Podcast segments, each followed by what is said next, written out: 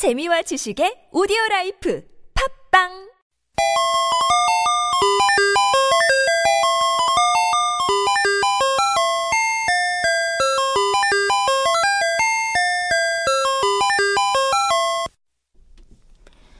이야, 아무리 봐도 경이로워. 알쏭아, 음. 뭘 그렇게 뚫어지게 보고 있어?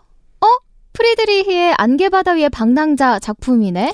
어, 어쩜 자연을 이렇게 경이롭게 표현해놨을까? 뭐랄까, 자연의 위대함 앞에서 절로 고개가 숙여지는 느낌이랄까? 맞아. 나도 카스파 다비드 프리드리히의 작품들에선 자연에 대한 경외감을 생생하게 경험하게 되더라고.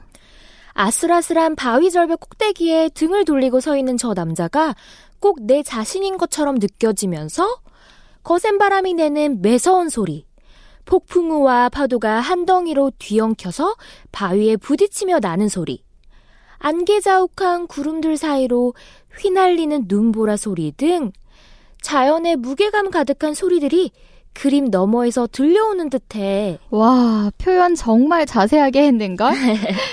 게다가 대기나 안개의 개입으로 거리가 멀어질수록 대상을 희미하게 탁한 회색조에 가깝게 표현하고 가까울수록 선명하게 표현한 원근법을 공기원근법이라고 하지.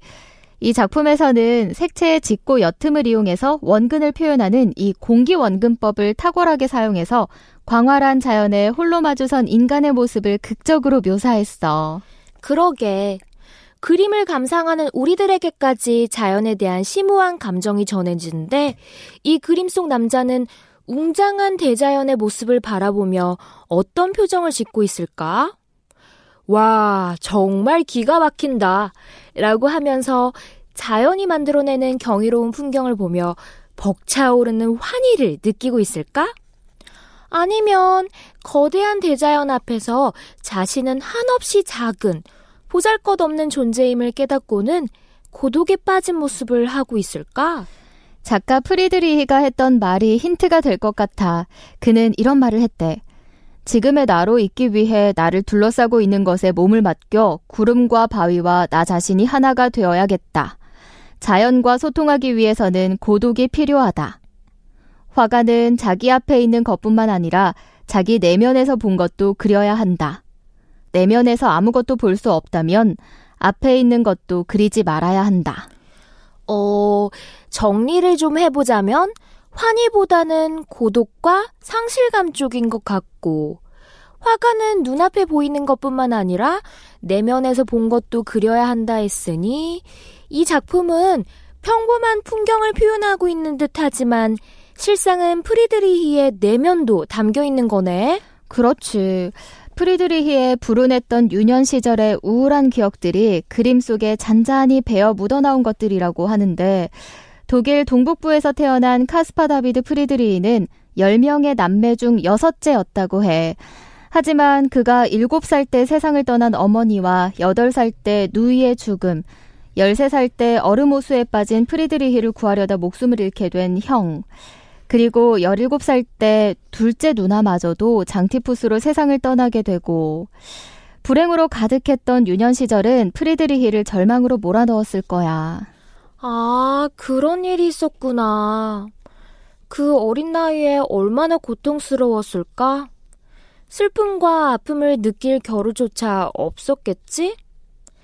프리드리히의 성장 과정을 듣고 보니 정말 그의 작품 전반에 걸쳐 고독하고 우울한 감정들이 묻어 있는 것 같기도 하네. 하지만 뭐랄까, 마치 작가의 모습을 나타내고 있는 듯한 그림 속 저 남자는 거센 바람과 파도에도 아랑곳하지 않고 안개자욱한 첩첩산중 인생일지라도 헤쳐나가고야 말겠다는 그런 의지가 느껴진달까?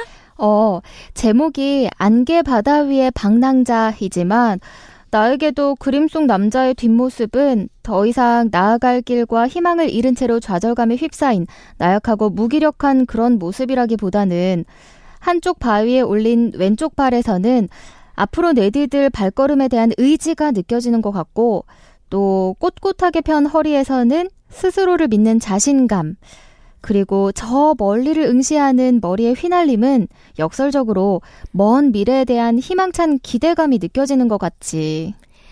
달송아, 응. 우리 이 그림 보며 느꼈던 감정들 평생 잃지 말고 앞으로 어떠한 힘든 일이 우리 앞에 닥쳐오더라도 내면의 믿음과 용기를 가지고서 잘 헤쳐나가자.